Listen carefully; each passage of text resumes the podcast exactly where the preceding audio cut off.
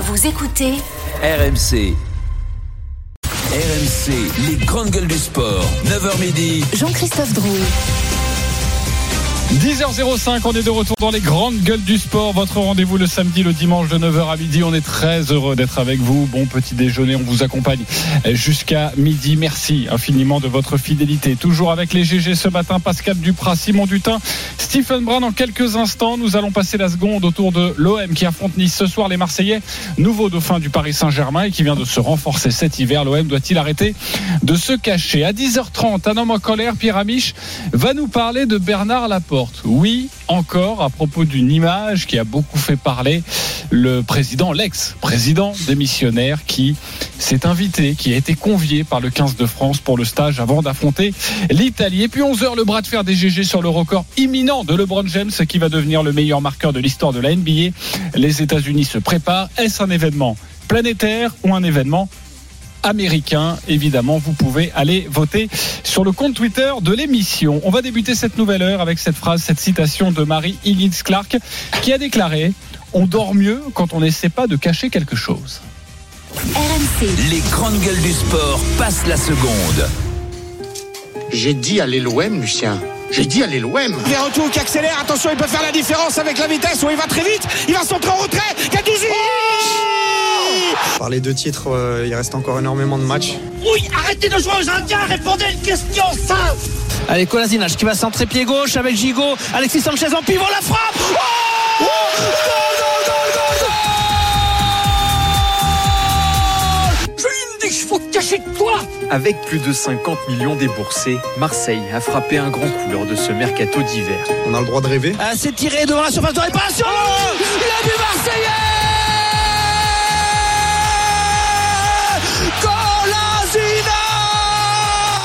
Même nous, déjà, on a envie de, de rapporter ce, un, un, un des titres à, à l'Olympique de Marseille. Cette caverne pourrait faire une excellente cachette. Maintenant, voilà, et comme j'ai dit, il faut, faut pas s'enflammer, il faut rester, faut rester humble, et puis, et puis après, on, on verra. Moi, le gentil dauphin, je n'y suis pour rien, je ne suis pas méchant, tu le sais bien. Et si l'O M le faisait, et si l'O M était dans le match jusqu'au bout avec le Paris Saint-Germain pour décrocher un titre de champion de France? Une idée un peu farfelue en début de saison, totalement réaliste en début d'année. Ce matin, Marseille est deuxième de Ligue un et peut revenir en cas de victoire face à Nice ce soir à cinq points du Paris Saint-Germain. Surtout, c'est la dynamique des deux équipes qui interpelle. Là où Paris fait peine à voir dans le jeu et n'arrive pas à signer un seul joueur au mercato, l'O M marche sur ses adversaires et réalise des transferts records. Les Marseillais, rendez-vous compte, n'ont plus perdu en Ligue un depuis le vingt-deux octobre dernier. La musique qui fout les jetons et cette question. L'O M doit-il arrêter de se cacher? Oui ou non? Stephen Brun? Non. Pascal Duprat? Non. Simon Dutin? Oui. Avant de débattre, on retrouve notre correspondant à Marseille, Florent Germain. Salut Florent. Salut J C, salut les amis, salut, salut à tous. So. C'est vrai que les Marseillais restent euh, tapis dans l'ombre. En tout cas, ils préfèrent pour l'instant. Bernard. Je, je vais oser euh, reprendre un, un slogan du, du rival. C'est vrai que Marseille ne veut pas rêver plus grand. Euh, pour le moment, en fait, leur obsession, franchement, c'est un objectif, mais c'est une obsession. C'est cette qualif en, en Ligue des Champions. Il y a toutes les saisons. Euh, et Marseille fait, euh, bah, pour le moment, un très bon championnat, mais ne veut pas s'avouer candidat au titre. Euh, c'est vrai, c'est factuel. On l'a vérifié cette semaine avec Pablo Longoria, le président, euh, qui a calmé le jeu. Il n'a pas aimé notamment euh, les deux premières mi-temps contre Monaco et Nantes. Et il aime pas, écoutez, quand on passe trop de pommade à son O M, il appelle ça des massages, des massages. Pablo Longoria. C'est pas l'intention de penser tous les temps dans un titre. Pour nous, dans ces moments que la dynamique est positive, il y a des messages qui sont très importants. Humilité, c'est une autocritique à tout le monde, non? C'était une semaine de massage, massage, massage. Ah, le mercato se passe bien, massage, massage, massage. Dans les moments qu'il y a un minimum de relaxation dans cette équipe, on n'arrivera pas à gagner des matchs parce qu'on est une équipe que notre force, c'est le collectif, c'est la volonté, c'est l'intensité, c'est l'identité du jeu. On doit rester dans l'humilité et on doit penser seulement qu'au prochain match. Humilité. Et d'ailleurs, pour ce petit sujet sur le titre, on n'entendra pas Igor Tudor puisqu'il esquive à chaque fois. Et je dirais même que pour beaucoup, le mot titre est, est tabou. Les, les joueurs sont briefés. Faut pas sortir la petite phrase qui fera la une, qui piquera le, euh, le P S G. D'ailleurs, le petit jeu reste tout de même lors des interviews bah, euh, d'essayer de faire avouer aux joueurs leurs ambitions. On l'a un petit peu entendu dans la prod avec Jordan Veretout, milieu de terrain. Il a eu le droit hier, écoutez, à cette question qui fait sourire. Pourquoi vous ne dites pas que vous jouez le titre ? Vous avez peur que ça vous porte, euh, que ça vous porte la poisse ? Ouais. Euh... Alors déjà, on va essayer de, d'obtenir nos, nos objectifs. Euh, l'objectif, je pense que voilà, on va pas se cacher, c'est, c'est d'être, de, de jouer la Champions l'année prochaine. Faut pas s'enflammer, faut rester les pieds sur terre. Si le dernier match on est devant Paris, je te dirais qu'on joue le titre, mais, mais voilà, je pense que c'est beaucoup trop tôt. Et puis, et puis voilà, faut rester euh, humble et, et continuer sur ce qu'on est en train de faire. Et je peux vous assurer pour finir que c'est une prudence qu'on retrouve chez beaucoup de supporters. Il y a un engouement, il y a un plaisir d'aller au stade, ça c'est indéniable. Il y a une envie de regagner des titres, évidemment. Mais il y a aussi un petit traumatisme face à la suprématie du P S G ces dernières saisons, face au fait que l'O M n'a pas gagné un titre depuis plus de dix ans. Et factuellement, tu l'as rappelé, J C, l'O M est à huit points du P S G avant son match contre Nice. Et pour résumer, ne s'autorisera à penser au titre que quand le podium sera quasiment assuré. Merci Florent Germain pour toutes ces précisions. On te retrouve tout au long de la journée sur R M C et notamment à vingt heures quarante-cinq au commentaire de ce match entre Marseille et Nice, vingt-deuxième journée de Ligue un. L'O M doit-il arrêter de se cacher ? C'est notre débat, le trente-deux seize, le hashtag R M C Live, l'application R M C Direct Studio. Non, Stephen Brun, pourquoi ? Bah, écoute, quand t'es à huit points euh, de la première place, quel est l'intérêt aujourd'hui pour l'O M de clamer haut et fort que tu vises le titre de champion de France, à part passer pour un idiot si tout se passe mal dans un mois ? euh, Là, ils sont bien, euh, ils font leur petit bonhomme de chemin sans faire trop de vagues. Et tu connais l'O M, ils n'ont pas besoin de se rajouter une pression supplémentaire, que ce soit le club euh, ou, ou la ville. Et encore une fois, l'Olympique de Marseille aujourd'hui est dépendant des résultats du Paris Saint-Germain qui sont devant eux en deux mille vingt et un, quand Lille est champion de France à la vingt-deuxième journée. Et là on y est à la vingt-deuxième journée, ils sont premiers de Ligue un, les Lillois. Donc quand t'es premier de Ligue un, tu peux éventuellement dire oui, à un moment donné, vingt-deuxième journée, je suis premier, je peux jouer le titre de champion de France. Là t'as pas été une seule fois premier depuis, depuis un bon bout de temps. Tu fais euh, t'essayes de suivre le rythme du Paris Saint-Germain qui est un petit rythme pour le moment, mais t'es encore loin derrière. euh, il faut voir aussi l'adaptation parce qu'ils ont dépensé beaucoup d'argent. Unani, on a vu, a fait une belle entrée. Malinowski, il est là depuis un moment, il a joué quelques matchs. Quid de Vitinha, trente-deux millions. Oui, c'est bien, c'est un beau prospect, mais comment il va s'intégrer dans cet effectif de l'O M, ou quand on connaît le jeu de Tudor, qui est quand même un petit peu particulier, comment il va pouvoir s'adapter, ce garçon qui arrive du Portugal ? Il y a tout à perdre à seize journées de la fin, quand tu commences à faire le fanfaron, et surtout à l'O M. Donc, restez petit. La qualif en, en Ligue des Champions, elle est importante pour le club. Et puis, sur un malentendu à la Jean-Claude Duss, s'il y a une possibilité à la fin, hop, tu passes la tête. Ok, mais tranquille, très bien. Tranquille, les Marseillais. Mais vivons bien, vivons cachés. Exactement. Ok, Simon Dutin, pourquoi oui ? Je sais pas, moi, je, je, j'achète pas les histoires de oui, si on dit qu'on joue le titre, on va se porter la poisse ou machin. Effectivement, là où je rejoins Stephen, c'est que, bon, dans, à Marseille, t'as pas besoin, effectivement, de vendre du rêve à des supporters qui sont déjà ultra bouillants et tout. Euh, effectivement, pour prendre le risque de, de, de de les décevoir encore plus, mais bon, là encore, Flo l'a rappelé, il y a de la prudence chez les supporters qui euh, sont pas stupides, qui voient ce qu'il y a évidemment devant eux. Là où je suis pas d'accord avec Stephen, c'est que euh, contrairement à l'exemple qu'il a donné avec les Lillois, machin, à la vingt-deuxième journée, là il y a quand même des, des, des courbes qui sont en train de se croiser, parce que Paris a fait un début de saison extraordinaire, et paraissait intouchable, mettait des, euh, des valises à, à tous ses adversaires, et euh, l'O M effectivement manquait un petit peu de, de constance. Là il y a quand même un, euh, une identité euh, qui se décide, un vrai patron, Tudor, qui a quand même euh, euh, enfiler le costume, et je veux dire qui c'est, c'est incroyable ce qu'il a fait euh, Tudor quand même cette saison, il faut il faut il faut le remarquer. Il y a un effectif qui s'est un petit peu resserré mais qui a gagné en, en qualité. Stephen rappelait les, les recrues, et moi justement je pense que quand tu bats ton record de transfert euh, historique pour un joueur comme ça, ça euh, veut dire quelque chose. Bah ouais, ça veut dire que tu annonces tes ambitions. Tu mets pas trente-deux millions d'euros sur un avant-centre euh, au mercato d'hiver pour euh, pourquoi te contenter de la deuxième place. Évidemment qu'ils y pensent tous. Alors effectivement, arrêtez de se cacher, je je sais pas bien ce que ça veut dire, parce que bon, huit points, ils ont un match en moins, donc s'ils gagnent euh, ce soir, ça fait cinq. Je pense que si tu leur avais dit en début de saison, à la vingt-deuxième journée, vous serez à cinq points derrière Paris, ils auraient signé direct, et ils seraient dit, ah bah si on est deuxième à la vingt-deuxième journée avec cinq points de retard, il y a moyen qu'on aille euh, barber le titre, euh, tu vois. Euh, ok. Je sais pas, et euh, non, je trouve qu'ils ont un, un effectif d'une qualité... Euh, pas assez souligné selon moi. On parlait de la com hein, pour ce match Italie-France en, en, en rugby. Euh, on est aussi un petit peu dans, dans la com. L'O M doit-il arrêter de se cacher ? euh, C'est non pour toi, Pascal ? J'ai répondu non parce qu'il me semble qu'ils se cachent pas en fait. Ils sont simplement réalistes. le Paris Saint-Germain est au-dessus du lot en championnat de France de Ligue un jusqu'à preuve du contraire. Aujourd'hui, il dispose de huit points d'avance sur l'O M. L'O M doit battre Nice pour être revenir à cinq points. Non, mais moi, ce que j'ai envie de souligner, c'est qu'enfin, euh, bien l'O M euh, a une équipe cohérente, à une équipe qui fait du bien à regarder. Et quand euh, je me souviens des commentaires en début de saison sur euh, la présupposée faiblesse de Tudor, je m'aperçois qu'il mène, ma foi, très bien sa barque. Et puis avec le recrutement, avec aussi Payet qui devrait être titulaire aujourd'hui, donc dans quelques semaines, est-ce qu'on va pas dire Tudor, quel génie d'avoir laissé Payet sur le banc en début de saison pour faire en sorte qu'en en, en fin de saison il amène toute sa classe, toute sa science avec les recrues comme Unani et Vitinha, qui est un très très très très euh, bon joueur et une très très bonne pioche. Il va le démontrer. Peut-être, peut-être que il faudra donc attendre que le Paris Saint-Germain joue sa double confrontation contre le Bayern pour savoir si ça explose au P S G ou non. Et à ce moment-là, on pourra peut-être dire, grâce à la constance des résultats de Marseille, qu'il y a quelque chose à aller chercher. En tout cas, bravo, ça fait du bien au foot français que Marseille soit enfin de retour. Oui, bah finalement, euh, on est plutôt d'accord avec Pascal. Euh, on rappelle que l'O M ne joue plus de Coupe d'Europe. Donc ils vont jouer un match par par semaine quasiment d'ici la, la fin de saison. Et effectivement, bon, se cacher ou pas se cacher, euh, ce qu'on peut reconnaître, c'est que là on est à un tournant, parce que Nice, est-ce que Nice est si faible que ça? Bon, depuis que Guigard est sur le banc, c'est quand même beaucoup mieux. Il y aura un vrai test ce soir, et puis ils vont affronter deux fois Paris en en une dizaine de jours, en championnat et, et en Coupe de France. Effectivement, derrière, si tu bats Paris au moins sur une des deux fois, même si c'est en Coupe de France et pas en championnat, tu seras quand même obligé de, de d'assumer un petit peu tes ambitions. Bah non, parce que si tu bats, si tu bats P S G en Coupe de France, ça t'apporte rien en championnat, euh, Simon. Ça, ça, oui, ça, ah merci, j'avais pas percuté. Ah ouais, Stephen. Non, donc ça veut rien ah, dire. Je suis bête. Il peut, il peut, il peut, il peut, mal, malgré tout, tout, si tu gagnes en Coupe de France, tu gagnes pas de points en championnat.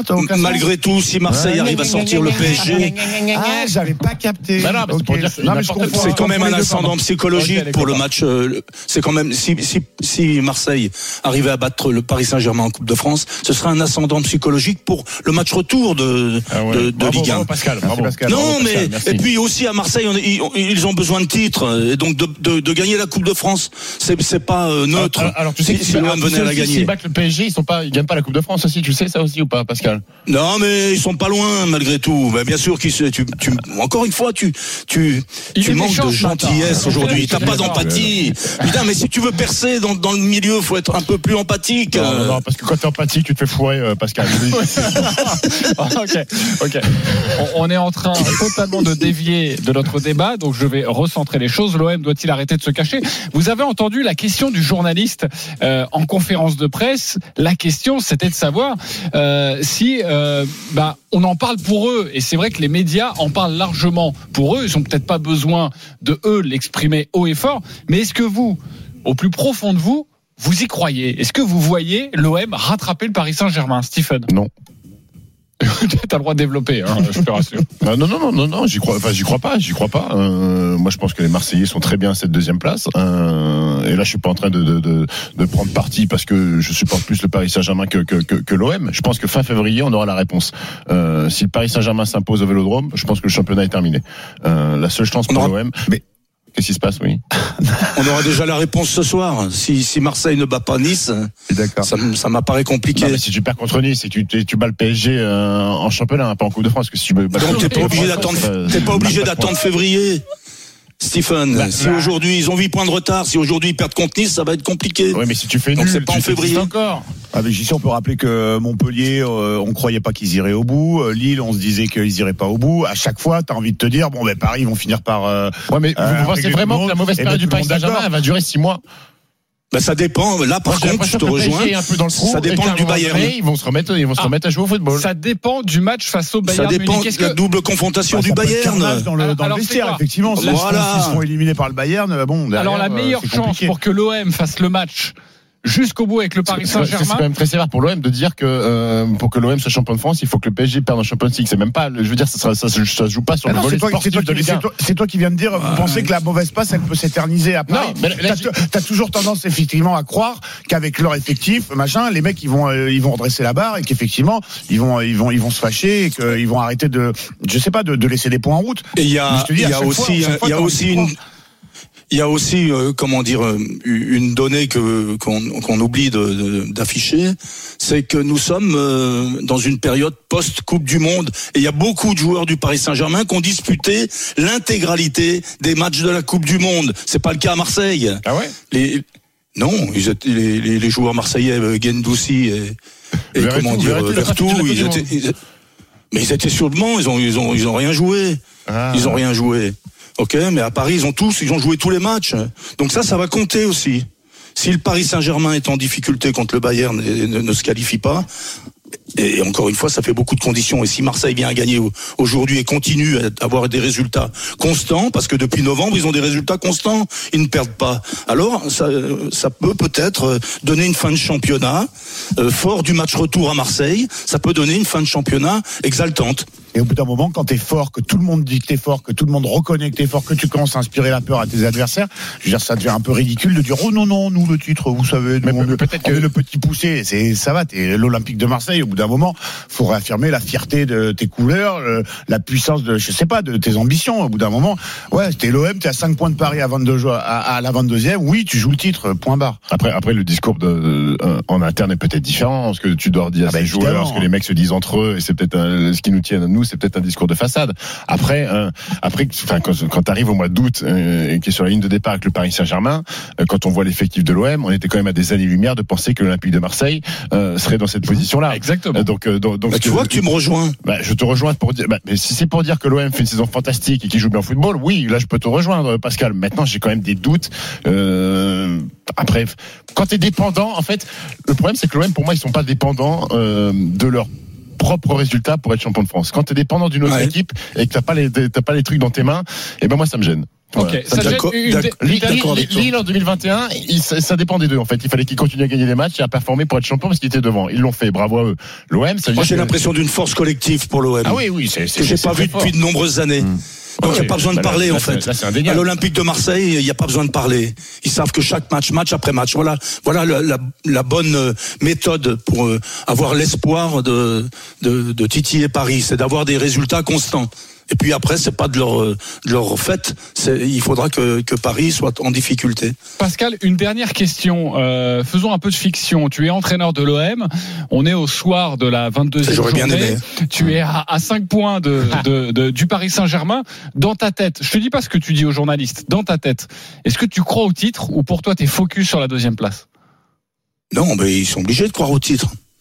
Bien sûr, mais leur objectif principal, c'est d'être, parce que c'est c'est un, un, un, un comment dire, une dépendance réelle économique.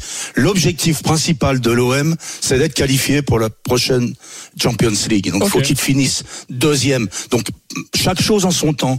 Continuer à faire ce qu'ils ce qu'ils font, parce qu'ils ils ravissent leurs supporters. C'est magique ce qui se passe à l'O M en ce moment, et c'est magique pour le championnat de France. Et on vous attend évidemment, supporters marseillais au trente-deux seize. Venez nous dire si vous y croyez à ce titre de champion de France. Il est dix heures vingt-trois et j'ai une petite question pour Pascal d'ailleurs. Mon cher Pascal, à chaque fois, alors je, je le précise pour les auditeurs, tu n'es pas euh, tout le temps en studio avec nous euh, et à chaque fois à dix heures quinze, on entend les cloches euh, derrière toi. Euh, c'est la messe qui commence. Euh, vous êtes un petit peu en retard. En fait, on veut dire dix heures, mais les dix heures quinze. Comment ouais, c'est ça David Douillet qui passe derrière Pascal Duprat. Dis-nous, dis-nous ces cloches. Là, c'est pourquoi bah, j'ai beau j'ai beau mettre mes mains euh, comment dire autour du, du micro, mais ça vous, vous, vous l'entendez pas, ça malgré tout. Ça vous donne une non ambiance. Parce que j'habite dans un tout petit village et j'ai ben, une modeste euh, euh, comment dire demeure qui est près de l'église tout simplement. Et à dix heures quinze, euh, c'est pas moi qui qui donne euh, la messe, hein. C'est pas moi qui la sert. Donc à dix heures quinze, euh, eh bien il okay, y a, y a les cloches les qui sonnent. Très bien, parfait. Voilà. C'est pour appeler les fidèles. Très bien, merci fidèles. beaucoup, euh, mon cher euh, mon cher Pascal Louis Stéphane. Rien. Pas une vanne sur fidèle. Non. Vas-y, balance, balance, balance. Je l'appelle les fidèles. Euh, c'est pour ça que j'y sais, t'es jamais, t'es jamais appelé hein, à l'église. Ah, très bien. Je pensais pas que t'allais aller sur ce terrain-là, mais on embrasse ma femme, évidemment. Euh, dix heures vingt-cinq, on se retrouve dans quelques Laquelle instants. Bah, elle se reconnaîtra ou pas. Euh, dix heures vingt-cinq, un homme en colère dans quelques instants. Autour de Bernard Laporte, à tout de suite sur, sur R M C. On vous attend évidemment au trente-deux seize. R M C, neuf heures midi, les grandes gueules du sport. Jean-Christophe Drouille. dix heures vingt-neuf, on est de retour dans les grandes gueules du sport. Ensemble jusqu'à midi avec Pascal Duprat, Stephen Brun, Simon Dutin. Euh, sachez que dans une dizaine de minutes, j'ai beaucoup de choses à vous dire, beaucoup de, de zapping. J'ai une demande. Ah oui, j'ai une demande sur Nando De Colo, ah de, ouais, la part de, de, de Stephen Brun, voilà, qui hier dans le groupe WhatsApp nous a tous allumés en disant comment vous ne pouvez pas non, parler pas tous, de. Pas tous, toi. Mais toi, ouais, ouais. C'est ça. Parce que, que t'as osé me mentir. Je me suis pas senti visé. Hein. T'as osé me mentir. Je t'ai demandé, euh, excusez-moi, vous avez parlé de Nando De Colo dans l'émission d'hier, parce que le record Nando De Colo, c'était vendredi soir. Je me suis dit, bah, samedi matin, l'émission Omnisport, on va sûrement parler de Nando De Colo. Tu m'as répondu, oui, bien sûr. Sauf que j'avais écouté l'émission. Toi, Christophe Drouille, tu me mens. Je t'ai menti. Je suis désolé. Je vais. On va, on va pas parler finalement de Nando De Colo. Si on en parle dans le zapping des G G. Euh, et puis j'ai aussi du, du Manuel Neuer. Je sais pas si vous avez vu cette histoire. Manuel Neuer en froid avec ses dirigeants à quelques jours d'affronter le, le Bayern. Peut-être que le Bayern Munich n'avait pas forcément besoin de ça. Mais je vous raconterai cette histoire si ça vous intéresse. Non, si tout le monde s'en fout évidemment. Juste après l'information. Mais comme tous les dimanches à dix heures trente, on fait entrer un homme en colère. R M C, l'homme en colère. Mais pourquoi est-il aussi méchant ? Pierre Amiche. Pierre Amiche, bonjour. Bonjour à tous. Salut Pierrot. Alors pourquoi en colère ? Bernard L a cinquante-huit ans. C'est un homme de pouvoir, aimé, adulé. Dans le petit monde du rugby, c'est un parrain respecté, parfois craint, drôle, généreux, brillant même. Mais derrière le masque se cache ce qu'on appelle un multirécidiviste qui encourt aujourd'hui jusqu'à dix ans de prison. C'est fou comme le ton, ça change tout, hein. Quand je crépille la porte depuis des mois, c'est rigolo, on se tape sur les cuisses. Mais quand on commence à parler cabane, ça le fait peut-être qu'à moi, mais j'ai... c'est moins marrant d'un coup quand même. On n'a plus trop envie de se marrer. Bon, après quelques années, vous savez comment je suis, hein. Mon esprit de contradiction est nettement plus costaud que mon esprit critique. En gros, si quelqu'un fait un truc de mal, je me moque. Et si tout le monde se moque, eh ben, je le défends. Alors, je suis tiraillé, exercice de style complexe qui est de défendre l'indéfendable. Laporte en deux ans, c'est la condamnation en justice, les gaufres italiennes pendant le Covid, le concept unique au monde de bulle semi-ouverte, semi-fermée à Marcoussis, c'est les copains placés un peu partout, on embrasse Denis, c'est la pression sur la commission de discipline de la L N R, c'est les soupçons de blanchiment de fraude fiscale, et c'est son dernier exploit en date, tenter de retourner Serge Blanco. Moi, pour moi, c'est un peu le coup de grâce à un Blanco, le magicien du rugby, qui a réussi le tour de force de couler le Biarritz Olympique, de saborder le projet de grand stade dont il avait la charge à la F F R, de plomber le quinze de France au Mondial deux mille quinze avec, la, avec Philippe Saint-André et sa phrase « On va gagner parce qu'on est français ». Derrière, on en prend soixante contre les Blacks, et de perdre aux élections face à Laporte en deux mille dix-neuf, hein, il était dans l'opposition. Ah, Serge, le petit prince. Mais ça y est, ça y est, ça me fait pleurir de taper sur Laporte, l'ex-président de la F F R. Le jeu de qui aura la peau de Bernard, bon, c'est devenu un jeu auquel il ben, y a trop de monde qui joue, c'est ringard, ça me fait pleurir. Et cette semaine, on lui reproche quoi de plus ? Eh bien d'être allé voir le quinze de France. Euh, donc c'est, c'est n'importe quoi. Ce fumier qui ose encore aimer le rugby, il ose se rendre dans un endroit où l'équipe de France s'entraîne. Il a le toupet, le toupet de passer du temps avec Fabien Galthié et Raphaël Ibanez, le salaud, hein, qu'on le pende. Alors pourquoi il était là ? Eh bien explication de Raphaël Ibanez en personne. Les raisons sont très simples. La première, c'est que l'organisation de la Coupe du Monde en France, c'est lui. La motivation profonde que l'on peut ressentir chez les joueurs à l'heure actuelle, elle vient de là, pour disputer cette compétition d'envergure internationale. Et le dispositif actuel, les conditions d'entraînement et le staff, c'est lui aussi. Bon, Laporte à Cap-Breton, franchement, c'est pas bien, mais c'est pas grave, je veux dire. Il vient voir ses potes, ok, il est plus président, ok, il fait probablement des trucs totalement cons, ok, il est méchant caca, il est méchant, t'es pas gentil. Mais à un moment, là, il fait rien de mal. C'est encore pas brillant, brillant au niveau de l'image. Mais c'est son dernier tournoi avant peut-être de partir en cabane. Il est plus président, tout le monde lui tourne le dos. Faut quoi maintenant ? Qu'il se terre dans un trou jusqu'à sa mort, qu'il se foute une balle dans la tête. Bernard Laporte gravite autour du monde du rugby en général et des Bleus en particulier depuis plus de quarante ans. Il va pas se lancer frénétiquement dans la pêche à la mouche pour vous faire plaisir. Alors oui, on est dans la société de la communication et du symbole, et ça c'est super, mais on est aussi dans, dans celle de la polémique perpétuelle et de l'indignation. On est choqué partout, on demande des comptes à tout le monde, on regarde chez le voisin pour lui dire comment il doit faire, comment il doit penser, comment il doit agir. Moi je m'en fiche que Laporte il soit à Cap-Breton, ni même qu'il soit au stade, c'est pas un hooligan, il a pas une injonction du tribunal l'empêchant de s'approcher de Fabien Galthié, et la morale qui finalement est le seul bouclier qu'on agite devant lui, et ben ça va, ça vient, il faut pas avoir grand chose à se mettre sur le dos pour se draper dans les valeurs et faire croire qu'on est profondément choqué, profondément déçu, profondément outré, la tête sur le côté, ou même quoi que ce soit. Voilà, J C, j'espère que t'es fier. Je défends Bernard Laporte alors que j'ai plus aucune chance d'avoir une place en loge. T'as baisé ma vie, t'as eu la peau de Le Graët, t'as eu la peau de Cessieux. Ça te suffisait pas, maintenant tu viens de gâcher ma carrière. Bon, maintenant je veux plus parler des affaires parce que j'en suis, je, c'est pas que je suis pas courageux, mais c'est parce que j'ai plus rien à écrire et je préfère laisser ça à ceux qui n'ont que ça à dire. J'espère que dans huit mois, le quinze de France sera sur le toit du monde. Avec Bernard Laporte en présidentielle ou en Q H S, ça changera rien à mon, à mon bonheur ni à celui des amoureux du rugby. Et j'en suis sûr, ça emportera tout sur son passage, y compris le souvenir d'un perf, d'un président parfois pas à la hauteur et parfois, il faut le dire, juste très bon. Merci beaucoup Pierre Amiche pour cet homme en colère avec cette présence qui a beaucoup fait parler cette semaine de Bernard Laporte auprès du quinze de France alors qu'il venait tout juste de démissionner, invité par les Bleus lors de ce stage à Cap-Breton avant d'affronter l'Italie. Est-ce que vous êtes en colère les G G ? Colère ou pas colère ? Simon Dutin. Rappelle-moi, il est en colère, Pierrot, et euh, enfin, je suis pas d'accord avec Pierrot, en tout cas. Ok, pas d'accord avec Pierrot, et tu es en colère contre Bernard Laporte, en tout cas, le fait qu'il soit invité par le quinze de France. En colère ou pas en colère? Stephen Brun. Je suis pas en colère contre Bernard Laporte. Ok. Enfin, sur ce truc-là. Hein. Oui, bien sûr, j'ai bien oui. compris. Pascal Duprat. Je ne suis pas en colère. Pas en colère. Celui qui est en colère, il n'est pas d'accord, en plus, avec euh, Pierre Amiche. Simon Dutin, pourquoi? Parce que il y a la force du symbole, c'est quand même, on parle de l'équipe de France de rugby. Bernard Laporte, il a été condamné euh, en décembre à deux ans de prison avec euh, sursis, pas pour des euh, petites euh, affaires, hein, corruption, trafic d'influence, prise illégale d'intérêt, abus de biens sociaux, euh, recel d'abus de biens sociaux.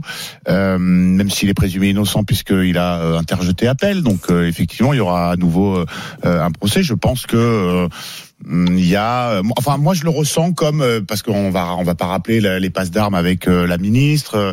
Euh, qui est la ministre des Sports, notre ministre des Sports, qui a fini par euh, bon obtenir euh, sa démission, euh, de sa mise en retrait de, de la Fédération française de rugby. Il y a, euh, on rappelle, euh, tous les membres du comité directeur de la fédération qui euh, ont refusé de, de démissionner, qui s'accrochent encore à leur poste. Je sais pas, je le vois comme une façon de, je sais pas, un peu de, de défier justement le. Hum, le ministère des Sports et euh, je effectivement je comprends pas à quel titre, puisqu'il n'est plus président de la Fédération française de rugby, à quel titre euh, il vient euh, voilà je... Au chevet, de, au chevet de ses amis, d'accord, mais bon, il y a beaucoup d'amis de, je sais pas, de joueurs et, des, et du staff qui viennent, euh, qui viennent comme ça à Marcoussis. Non, c'est parce que c'est Bernard Laporte. Encore une fois, immense respect pour ce qu'il a accompli à la tête du quinze de France, à la tête de, des différents clubs qu'il a entraînés, mais notamment c'était pas le sa rugby place. Club. Surtout lui qui vient de démissionner. Je c'est pense ce que tu encore une fois, dans okay. un contexte de turbulence, c'est quand même la, la Fédération française de rugby est en crise, alors qu'on s'apprête à recevoir la Coupe du Monde en, en deux mille vingt-trois. Je pense que oui, c'est, il euh, y, a, y a un petit peu de provocation dans sa présence. Et euh, provocation assumée aussi de la part de, euh, du staff du quinze de France qui effectivement, euh, on le sait, euh, soutient, soutient Bernard Laporte et a été effectivement euh, nommé par Bernard Laporte. Donc, ok, je... Stephen Brun, pas en colère. Non, pas, pas en colère. Que, que Bernard Laporte ait pu faire des, des, des, des bêtises et des conneries, il a été, il a été sanctionné, il est en passe d'être sanctionné pour, pour, pour ça. Euh, il n'est plus président, euh, il a démissionné, c'est, c'est acté. Est-ce qu'il faut que ça implique aussi qu'il n'ait plus le droit de voir euh, Galthié, Ibanez, des amis qu'il a mis en place à la tête de cette équipe de France, euh, où les résultats sportifs sont exceptionnels, parce que ça aussi il faut il faut il faut aussi le, le, le dire. Bernard Laporte a fait des choses, de très mauvaises choses, mais il a aussi fait des bonnes choses pour le rugby. Et si le rugby aujourd'hui se porte bien sportivement, c'est aussi parce qu'il a mis un staff en place, il a mis des conditions de travail en place, et que cette Coupe du Monde, c'est... le rugby, peut-être le monde du rugby est terminé à vie pour Bernard Laporte, et que eh ben le fait d'aller à Cap-Breton, de remettre un peu le, le pied, de voir Galthié, de voir Ibanez, de voir les, les, les joueurs en place, eh ben peut-être que c'est la dernière fois qu'il peut côtoyer de près ce staff de l'équipe de France. J'ai pas envie de clouer au pilori à vie un mec. Il a été sanctionné à juste titre. Voilà, laissons-lui le droit d'aller voir des amis, de, de, de partager, de boire un petit canon et, et, et, et, et de dire au revoir aussi. La force de l'image. Oui, ben, la force de l'image, ou la force de l'image. Mais vous voulez quoi en fait? Vous voulez Bernard Laporte, il sort plus de chez lui. Mais c'est pas ça. C'est pas Ima- Alors non mais attends attends, je vais je vais te retourner la question. Imaginons donc là les Bleus de l'équipe de France de foot en mars vont se retrouver pour les qualifications pour l'Euro. Un... Et, et Noël Le Graët participe au déjeuner euh, ou au dîner avec toute l'équipe de France et Didier Deschamps. Avec Florent Sardouin aussi. Il y a rien qui te choque? Bon, enfin, c'est pas, c'est pas les mêmes, c'est pas les mêmes histoires, hein, Noël Le Graët et, euh, et Bernard Laporte. On n'est pas sur les. Euh, bah, sur, peu importe l'histoire. Franchement, les deux vont, euh, les deux ont été mis en retrait. Sauf que la, sauf que la grande différence, euh, J C, c'est que je crois qu'il y a beaucoup plus de liens rapprochés entre les joueurs du quinze de France et Bernard Laporte qu'entre les joueurs de, de, de l'équipe de France de football et Noël Le Graët. Il y a quand même beaucoup plus de distension entre les joueurs de l'équipe de foot et, et Noël Le Graët. T'es quand même un peu mis dans les cordes. Euh, Pascal Duprat. Ah, tu m'as mis dans les cordes. Ouais, ça m'amène, ah, ça m'amène plusieurs réflexions. Là. Peut-être dans les cartes, mais, si, mais pour de vrai. La, bon. la, promi- la, première, la première réflexion, c'est que, encore une fois, Simon, t'as bien fait de le rappeler, mais aujourd'hui, il a été condamné en première instance, il a fait appel, donc il a le droit de bénéficier euh, de l'innocence. Il est présumé innocent. Il a, même s'il a fait beaucoup, certainement, hein, mais c'est pas encore avéré, l'appel le, le confirmera ou l'infirmera. Il a fait peut-être, euh, sûrement des bêtises, mais pas au point de venir dans un panier à salade avec euh, des menottes au poignet, rendre visite à, ou répondre plus exactement à l'invitation du staff technique de, de l'équipe de France. Donc bon, moi ce qui me gêne, c'est, c'est comment dire, l'acharnement. Pfff. C'est tout, toutes les, tous les jours, on, on s'acharne sur quelqu'un qui a fait vibrer, il faut pas le, le, l'oublier, qui a fait vibrer le sport, le, le rugby, et qui a fait de belles choses aussi euh, en temps et en qualité de, de, de président de, de la Fédération française de rugby. Par contre, la deuxième chose, encore plus réjouissante pour moi, c'est que ben, ça m'appelle la réflexion suivante. Il y a une vertu qui, qui n'est pas oubliée, c'est l'amitié et la reconnaissance du ventre. Et Galthié et Ibanez, qui doivent leur place à la tête de l'équipe de France à Bernard Laporte, eh bien, ont euh, cette, euh, cette fidélité en amitié qui est juste euh, remarquable par les temps qui courent. Donc voilà, c'est, il a répondu à, à cette invitation, il est allé voir ses, an- ses amis, euh, il n'est pas allé de lui-même, euh, c'est peut-être là, la troisième réflexion, c'est peut-être à, à comment dire, à, à, aux, aux, aux décideurs, aux vrais patrons du rugby, je ne sais pas qui, qui ils sont, je crois qu'il s'appelle Martinez aujourd'hui, hein, ouais. Ben oui, ça montre qu'il n'y en a pas, puisque ce, c'est le staff qui décide des invitations. Mais et, ah, et, et juste, breton juste pendant en la ça, préparation. Juste en ça, euh, Pascal, et c'est pas une question d'acharnement, c'est que vous me parlez d'amitié, mais très bien, mais moi qu'ils se voient euh, tous les soirs euh, et, qui, et, qui, et qu'ils prennent des, des déj ou des dîners ensemble, ça pose et aucun ton... problème à personne. Mais le poids de l'image, quand on a une fédération qui est autant en crise, euh, le poids de l'image, c'est dire attendez, nous le quinze de France, on va très bien, et si on a envie d'inviter Bernard Laporte, on l'invite. Je c'est peut-être que... pour démontrer justement, pour, pour dénoncer, pour dénoncer ce, cet acharnement. Et clairement, euh, on, on sent bien que c'est c'est comment dire une provocation, comme vous l'avez très bien dit bien tout sûr. À l'heure. On sent bien que ils veulent pas se désolidariser de, de Bernard Laporte. Par contre, moi, ce qui, ce qui, ce que je, je, je constate, c'est qu'il n'y a pas un joueur de l'équipe de France qui s'en plaint. Au contraire, parce qu'il est populaire au sein du quinze de France, Bernard Laporte, parce que c'est quelqu'un de, de, de bonhomme, c'est quelqu'un de bon vivant, et, c'est, et les joueurs savent ce qu'il a, ce qu'il a apporté au, au rugby français malgré tout. Okay, enfin, je, je, moi, je vois pas un, un, un quelconque calcul, comme Simon le, le, le laisse entendre, que c'est fait justement pour. C'est pas du calcul. Pour dire, je, je pense pour dire, dire Castera, tiens, tiens, regarde, je fais ce que je veux. J'ai l'impression qu'en fait, les mecs, ils font ça euh, sans penser aux conséquences pour la, la bêtise en fait. Ils, ils sont dire, solidaires malgré voilà, tout. Gatti Ibanez m'invite. Moi, le rugby, c'est ma vie, c'est ma passion, c'est ah, mes ouais. amis. Je vais passer deux trois jours à Carreton, voilà. voir ce qui se passe, et puis basta. Ils sont pas là à penser ce que les gens vont. Ah, là, je, Mais je, Simon a malgré tout raison. Il y a quand même aussi, il y a un peu de calcul, parce que bon. La, la ministre, euh, bon, elle fouine beaucoup, hein. C'est la, guerre, c'est la guerre entre il, la ministre des Sports il, et le... Il est à espérer qu'elle ne soit jamais contrainte à démissionner. Parce que bon, elle s'acharne aussi beaucoup, quoi. Elle s'acharne. Ouais, on ne va, va pas lui reprocher de, de s'acharner. C'est son rôle sur des dossiers sensibles. Et enfin, quelqu'un euh, fait bouger un petit peu notre sport, voilà, euh, qui n'est pas... tout le temps euh, dans les mêmes conditions. Là, enraciné, pour le coup, la c'est la justice qui va faire bouger le sport. Bah, pour bah, le et, et tant mieux, Pascal, non, quand même. Mais, mais pour l'instant, Bernard Laporte, il est présumé innocent. Moi, je, je, je me tue à le répéter, tout simplement. Oui, très bien. Parce que je suis légaliste. Mais, mais je suis voilà. d'accord, je suis d'accord puis, avec toi. Mais... Le constat, s'il doit payer, il paiera, et il, mais... il sera fort mari oui, de, de, même, de payer. Mais... Sauf que s'il y a personne qui présumé. S'occupe de ça, on ferme les yeux sur tout, en surtout, fait. Il n'y a, y a pas personne qui s'occupe de ça, c'est ce que je viens de te dire, c'est la justice. Avec, euh, l'image que tu renvoies, encore une fois, c'est je, ça me dépasse, mais parce que c'est la force, l'aura, le charisme de Bernard Laporte, qui effectivement compte énormément euh, De, de soutien et, et, et un réseau peut-être inégalé, inégalable dans le dans le le paysage du rugby français. Donc effectivement, il a beaucoup de, de défenseurs et de gens qui, euh, voilà, je pense, euh, disent voilà, il y a les affaires et puis à côté il y a le, le, le, le l'acteur quoi de, de l'histoire du rugby français. Voilà, pour service rendu, on peut pas oublier ce qu'il a fait pour le rugby. Euh, moi, je lâcherai pas mon bot. C'est très rugby comme valeur. Euh, euh, on reste euh, amis euh, pour la vie. Je, je, peut-être que Stephen euh, trouve que je délire, mais effectivement, moi, après tout ce qui vient de se passer, les passes d'armes avec le, le ministère des Sports, oui, j'y vois une provocation. Okay. En mode, moi, je suis chez moi à Marcoussis, et euh, bien qu'on m'ait euh, un peu évincé, je, je vais rester euh, influent dans le, au sein du rugby français. dix heures quarante-quatre, on se retrouve dans quelques instants à un dossier qui fait beaucoup réagir. N'hésitez pas, venez au trente-deux seize, venez nous dire ce que vous en pensez. Les G G n'étaient pas d'accord. Dans quelques instants, le zapping. Avec euh, beaucoup de choses à, à vous dire, euh, notamment euh, Tom Brady euh, qui prend sa retraite, une nouvelle retraite. Vous y croyez, vous n'y croyez pas. Euh, j'ai aussi les suites du dossier Banque Populaire avec ce scandale sur le Vendée Globe. On en parlait déjà hier. Bref, beaucoup d'infos croustillantes à vous donner. À tout de suite sur R M C. R M C, les grandes gueules du sport. neuf heures midi. Jean-Christophe Drouille. dix heures quarante-sept, on est de retour dans les grandes gueules du sport pour euh, évidemment euh, parler de l'actualité sportive. On est très heureux d'être avec vous ensemble jusqu'à midi. À partir de onze heures, un bras de fer que vous allez adorer, j'imagine. En tout cas, nos G G vont débattre sur le record imminent de LeBron James qui va devenir le meilleur marqueur de l'histoire de la N B A. Est-ce un événement planétaire ou un événement américain ? J'interroge Stephen Brun. Il va aller sur quelle piste ? Un événement planétaire ou un événement américain, mon cher Stephen ? À ton avis, mon grand. Ah, je sais, j'imagine, mais... Tu veux que je te mette dans les cordes ? Planétaire. Planétaire, oui. Ok. En tout cas, il y a certaines G G qui ne sont pas d'accord avec toi. Ce sera à partir de onze heures. C'est sûr que l'info n'est pas arrivée au village où sonnent les cloches à dix heures quinze. C'est Pascal Duprat, hein, l'info de LeBron James. Oh, ok. Continue à être outrecuidant, mon cher ami. Continue. Attends, outrecuidant, j'ouvre la rousse. Outrecuidant, signification. Ouais, c'est, c'est vrai, vrai qu'on vrai, on l'emploie pas ouais. beaucoup. Je te rappelle que j'ai le Minitel, je suis au courant de tout dans mon petit village. Ça va être très bon. Vous avez compris que Pascal pense plutôt que c'est un événement américain.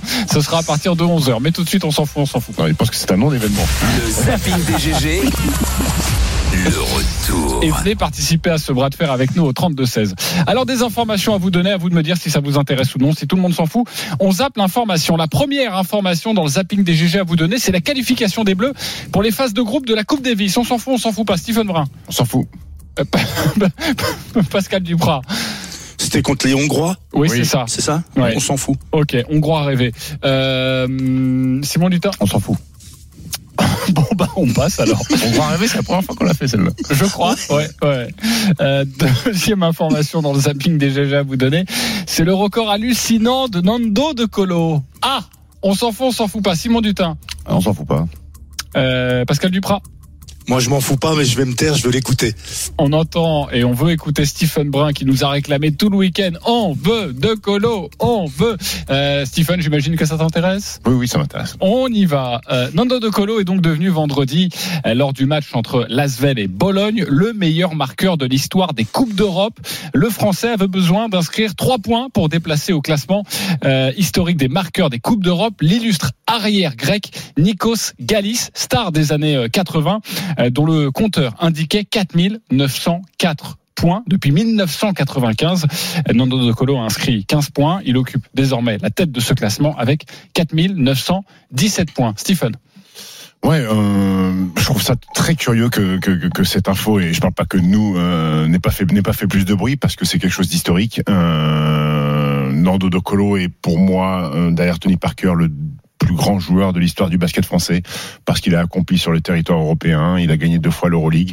Avoir cette régularité au plus haut niveau euh, depuis quinze ans, c'est, c'est, c'est, c'est exceptionnel. Il a joué dans les plus grands clubs euh, européens. Il dépasse des icônes comme, comme Spanoulis, comme Bodiroga, comme Juan Carlos Navarro, qui sont, eux, dans leur pays, des vraies légendes et des vraies stars, alors que nous, euh, Nando De Colo, eh ben, est un petit peu sous-médiatisé à, à mon sens, et peut-être qu'on se rendra compte de ce qu'il a pu faire, comme souvent, une fois qu'il aura arrêté, arrêté sa carrière.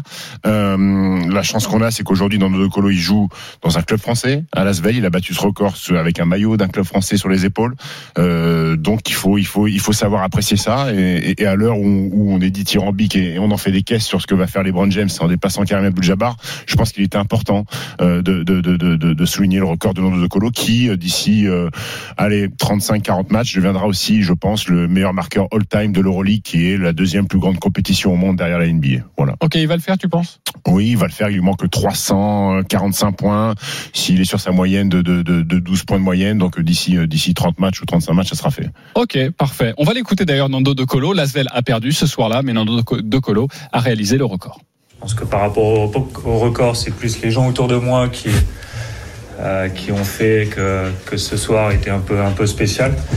Euh, moi, j'étais, j'étais d'abord venu là pour... Euh, pour jouer un match d'Euroleague, essayer, essayer de le gagner. Donc là, la défaite est, est, est amère. Mais après, voilà, faut pas, faut pas non plus euh, oublier ce que ça représente. Et, et en tout cas, voilà, il y a, y a, y a une certaine fierté derrière. Et voilà, on en a parlé dans cette émission, en tout cas de Nando De Colo. Deuxième information dans le zapping des G G euh, à vous donner, c'est Manuel Neuer en froid, très en froid avec ses dirigeants au Bayern Munich. On s'en fout, on s'en fout pas. Stephen Brun. Je m'en fous. Pascal Duprat. Non, je m'en fous pas. Ok, euh, Simon Dutin. Je m'en fous. Ok. En convalescence après s'être fracturé la jambe au ski, vous le savez, Manuel Neuer s'est mis son président Oliver Kahn à dos en s'en prenant ouvertement à sa direction euh, à travers euh, deux interviews accordées il y a quelques jours. Le gardien de trente-six ans explique avoir très mal digéré l'éviction de Tony Tapalovic, l'entraîneur historique des gardiens du Bayern Munich il y a dix jours. Voici ce qu'il a déclaré. C'était pour moi un coup, alors que j'étais déjà à terre, c'est comme si on m'avait arraché le cœur. Oliver Kahn a donc réagi en expliquant ce que Manuel Neuer a dit euh, en raison du départ de Tony ne rend pas justice au capitaine qu'il est, ni aux valeurs du Bayern Munich. Et euh, beaucoup des dirigeants munichois sont en train de, de réagir, et notamment euh, eh bien, le directeur sportif qui vient de déclarer, euh, Hasan Salihamidzic, qui vient de déclarer que Manuel Neuer avait mis ses intérêts personnels au-dessus des intérêts du club. Pascal Duprat. Il y a une constante avec le Bayern de Munich, c'est pour ça qu'il il est un grand club euh, en Europe, c'est que nul n'est plus fort que l'institution. Beaucoup devraient s'en inspirer. Voilà, c'est, c'est, la, c'est la, la remarque que ça, me, ça m'inspire. Il a beau être euh, un des, des joueurs emblématiques, euh, Neuer, il n'est pas au-dessus euh, de, de l'institution. Et les dirigeants le rappellent sans, chaque fois qu'il y a un, un problème de ce genre. Ok, tu le vois, euh, tu défends plutôt les, les dirigeants donc euh, du oui. Bayern Munich. Non, non, mais c'est, c'est, c'est un point de vue très intéressant, et c'est vrai que ça fait référence à d'autres clubs où on est plus prompt euh, peut-être à caresser dans le sens du poil ces stars. Donc c'est une bonne observation. Euh, troisième information dans le zapping des G G à vous donner, c'est Banque Populaire qui pourrait revenir sur sa décision après le scandale sur le Vendée Globe. On en parlait hier. On s'en fout, on s'en fout pas. Simon Dutin. On s'en, on s'en fout pas. Ok, euh, Pascal Duprat. On s'en fout pas. Stephen Brun. On en a parlé hier. Oui, non, oui. On s'en fout. Mais on n'avait pas parlé de Nando De Colo en revanche. Oui, bah c'est pour ça qu'on s'en fout pas. Ok. Euh, Clarisse Kremer peut encore garder espoir de participer au Vendée Globe après euh, avec Banque Populaire en, en deux mille vingt-quatre. Sa mise à l'écart en raison de sa maternité ayant provoqué un. Un mauvais buzz, euh, eh bien la, la direction de Banque Populaire travaille pour trouver une, une solution. Les responsables ont entamé une réflexion pour revenir sur leur décision et proposer à la navigatrice de prolonger son bail avec Banque Populaire. Ça t'inspire quoi, Simon Dutin ? Toi qui étais déjà... Ah là, tu me donnes la main. Hein. Le De Colo, euh, mon avis, t'intéressait pas. Mais là, Clarisse Kremer, c'est moi qui y vais, euh, c'est moi qui me jette à l'eau. Super. Attends, mais si t'as pas envie d'y aller... Il n'y a pas de souci. Non, mais bon, euh, Kremer, je, je, je, j'attends déjà. Attendons de voir, effectivement, ce qui va... Ce qui va se passer, bon, c'est quand même le, le signe que, évidemment, euh, la pression médiatique, l'emballement, quoi, la, la boule de neige est devenue énorme. Et euh, voilà, ils sont obligés de réagir. Ils ont sorti l'extincteur. Ils se sont rendus compte qu'ils n'avaient pas été terribles dans leur dans leur com, dans leur façon de vendre leurs décisions. Et euh, voilà, je renvoie au podcast de l'émission d'hier pour euh, donner ma, ma ma position. Mais si on peut trouver un, un terrain d'entente et arrêter de Euh, voilà, je je sais pas, crier au, au complot sexiste et euh, je sais pas, jeter l'opprobre sur euh, voilà, je, je reste persuadé que ce n'est pas euh, la maternité de Clarisse Kremer qui pose un problème au, au patron de Banque Populaire je... ou du, de, du département sportif de Banque Populaire. Je rappelle pour tous ceux qui n'étaient pas là hier que Banque Populaire avait décidé d'écarter, d'écarter Clarisse Kremer car la skippeuse de trente-trois ans n'était pas assurée d'obtenir son ticket pour le prochain Vendée Globe. Les conditions ont changé et en raison de sa maternité, elle n'a pas disputé assez de courses pour tenter de se qualifier pour ce, pour ce prochain Vendée Globe. Oui, Pascal. Oui, ben c'est, tu, tu viens de, de l'expliquer. Parce que la genèse de l'histoire, c'est qu'elle risquait de ne pas être qualifiée parce qu'elle est, elle, elle avait mis euh, son enfant au monde et qu'elle ne pouvait pas concourir. C'est bien cela ? Exactement. Bon, ben à partir de là, euh, ils avaient raison de se préoccuper. Donc, euh, mais toi, Pascal, tu vas avoir il n'y a pas de lui. Sexisme. Non, mais il n'y a pas de sexisme là-dedans. Et après, l'emballage médiatique fait ben, qu'on on reprend l'info et puis qu'on on rétropédale. Voilà. Ouais, je pense que c'est quelque chose qu'ils auraient dû régler ensemble, c'est-à-dire bon voilà, si tu, tu, tu, tu risques de ne pas être qualifié, qu'on prend notre position. Je pense que c'est quelque chose qu'ils ont défendu auprès de la navigatrice. Mais je pense pas que ça soit sexiste. Je dis pas que c'est bon, ils ont anticipé, euh, mais c'est aussi leur rôle d'anticiper. C'est quand même euh, les bailleurs de fonds. Ouais, et ils dépensent beaucoup d'argent évidemment et c'était mmh. déjà des propos tenus hier notamment par des auditeurs qui nous appelaient pour réagir. En tout cas, toutes les informations sur euh, ce scandale sur le Vendée Globe, c'est à retrouver sur r m c sport point f r et évidemment on en a parlé, on en a fait un débat hier, donc n'hésitez pas à aller nous écouter en podcast. Oui, ouais, j'y sais, euh, je vois bien l'avis de Simon sur Nando De Colo, ça m'intéresse. C'est vrai? Oui, ouais, moi tu, aussi. Tu ouais, réclames ouais, Simon un, sur Nando De Colo. Je réclame un deuxième zapping, okay. Le comeback du zapping. Okay. tu, tu as quinze secondes, vas-y. À la over my dead body, comme disent nos amis. Euh, vous n'aurez pas mon avis sur Nando De Colo. Euh, je vous l'ai proposé tout à l'heure, vous n'en vouliez pas.